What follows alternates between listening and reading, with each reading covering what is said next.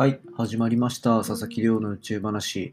今日はですね、最新の研究の中から、太陽系を解き明かす鍵っていうのが、天王星と海洋星にあるっていう可能性を示唆した論文っていうのを紹介していこうと思います。で、えっと、大変申し訳ありません。実は昨日は更新ができなくて、それはもうちょっと、あの、すいません、疲れがたたって休憩をさせていただきました。毎日更新をすると言っていた中で大変申し訳ないなと思いつつ、今日もしっかりとと新しい情報をお届けできればいいかなと思ってる次第でございます。で、こうやって、ポッドキャスト結構毎日更新させてもらって、なんか嬉しいことにですね、えっ、と、先日、あの、このポッドキャストをグラフィックレコードって言って、あの、耳で聞いた内容をペライチとかでこう、なんか一枚の紙にこうまとめてくれるみたいなことをやってくれた方がいて、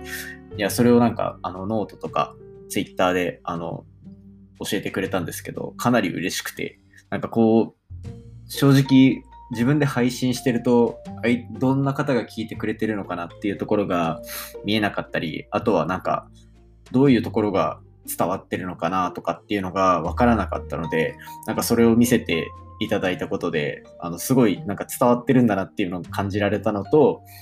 まあ、えっと、話し方ももっと工夫したら、きっといっぱい情報を与えてあげることができるんだろうなっていうのがあったので、ちょっとまあ、これからまた頑張っていこうと、すごいやる気に満ち溢れてるところでございます。はい。嬉しかったので、ちょっとこんな感じが近況報告で。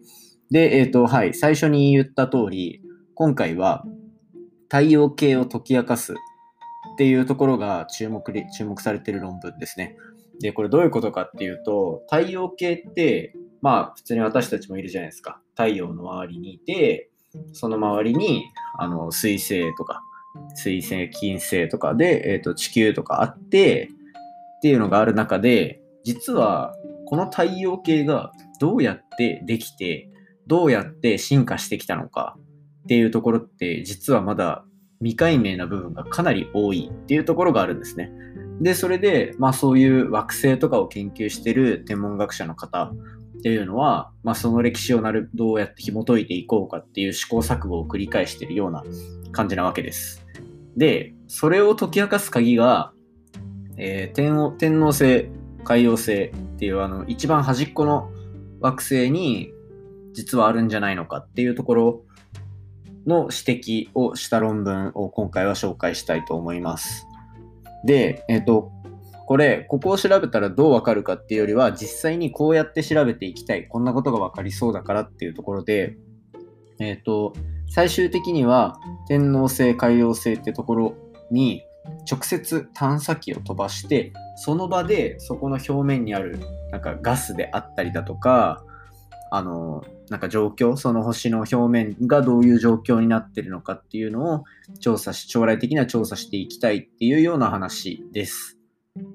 はい。で、えっ、と、これらの星、天王星、海洋星っていうところを調査するために、一度大きいミッションが、えー、と立ち上がりました。それが1980年代にあったボイジャー2っていうものですね。で、ボイジャー2っていうこの探査機は、えっと、天王星に、えっと、1986年に到達して、24時間ぐらいそれの周りを回っていたと。で、えっと、その中で、まあ、えっと、天王星を回る衛星、えっと、地球にとっての月みたいなものっていうのを天王星の周りでもあるっていうのを発見したり、あと、まあ、これは地球から見たらなんか当たり前に見えるかもしれないんですけど、天王星が磁場を持っているっていう可能性も、可能性というか磁場を持ってるっていう証拠も、えっと、そこに探査に行ったことで明らかにしたと。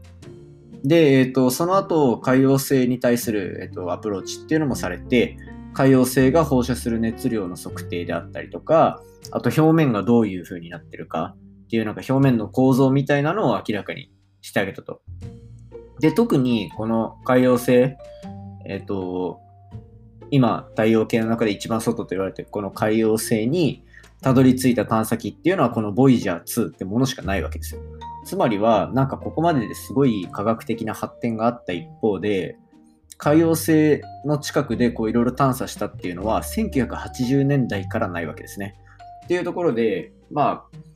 今だったらこんなことがわかるだろう、こんなことが分かったら、なんか太陽系の歴史わかるだろうみたいなのって結構いろんなの提案がされていて、なので、えっ、と、そこで、そこにこう探査をするっていう意味が、えっ、と、再注目を集めてるっていうような状況ですね。で、えっ、と、まあ、もうとにかくこの2つ実際にどうなってるかっていうのが現状全くわからないんですよ。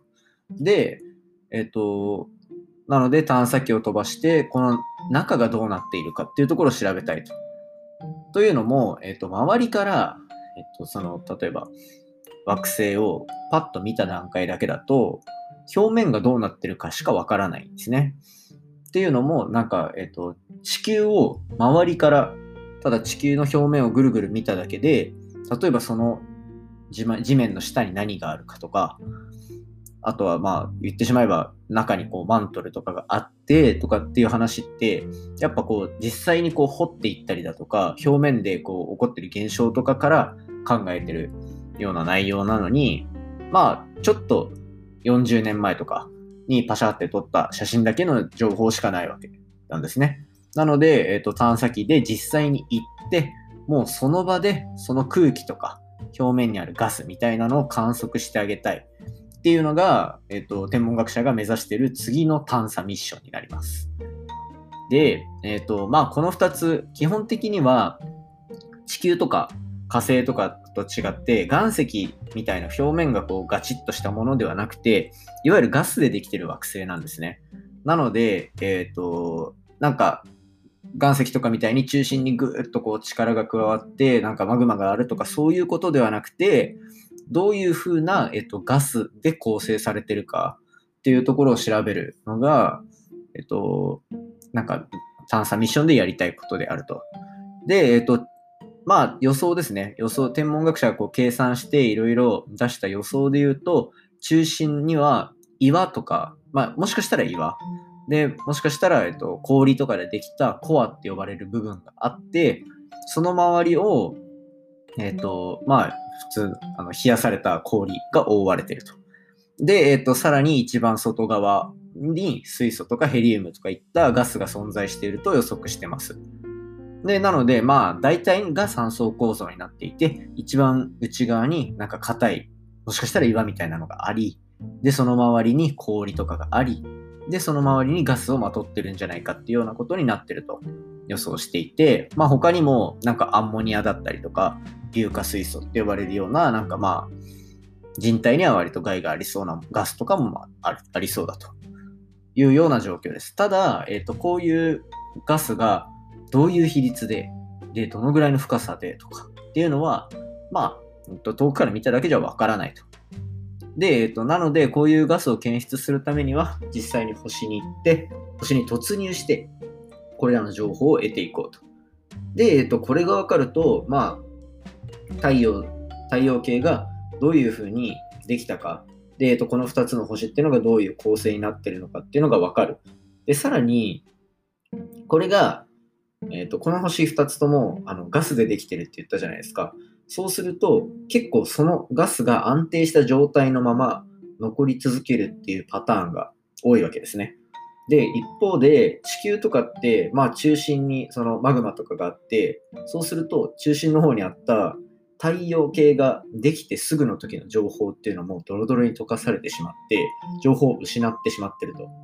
で、その一方で、こうやってガスの状態のまま残っている星っていうのは、太陽系が形成された初期の情報までそのまま残ってるっていう可能性があるんですね。というところで、まあ、ガスでできてるこの2つ。で、なおかつまだ解明が進んでないっていうこの星に今注目が集まってると。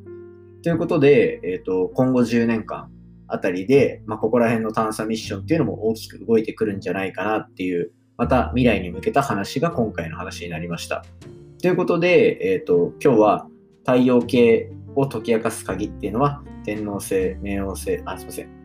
天王星と海王星にあるんじゃないかっていうようなところを紹介いたしました。今回の話面白いなと思ったら、ぜひ、あの、お手元のこのポッドキャストアプリでサブスクライブ、フォローをお願いします。口コミも書いてくれると嬉しいです。で、えっ、ー、と、まあ最初に言ったみたいに、グラレコとかでまとめてくれてる方がいて非常に嬉しいなと思ってる中で、まあ他にも感想とか、あとは話の質問とかがあれば、ぜひあの Twitter 等で、Twitter で、えっ、と、ハッシュタグ宇宙話とつけてつぶやいていただけると自分探しに行きますのでよろしくお願いします。ハッシュタグ宇宙話、漢字で宇宙、ひらがなで話でお願いします。他にもインスタラインスタグラム、YouTube 等もやってますので、そちらもぜひご覧ください。リンク貼っておきます。それではまた明日お会いしましょう。さよなら。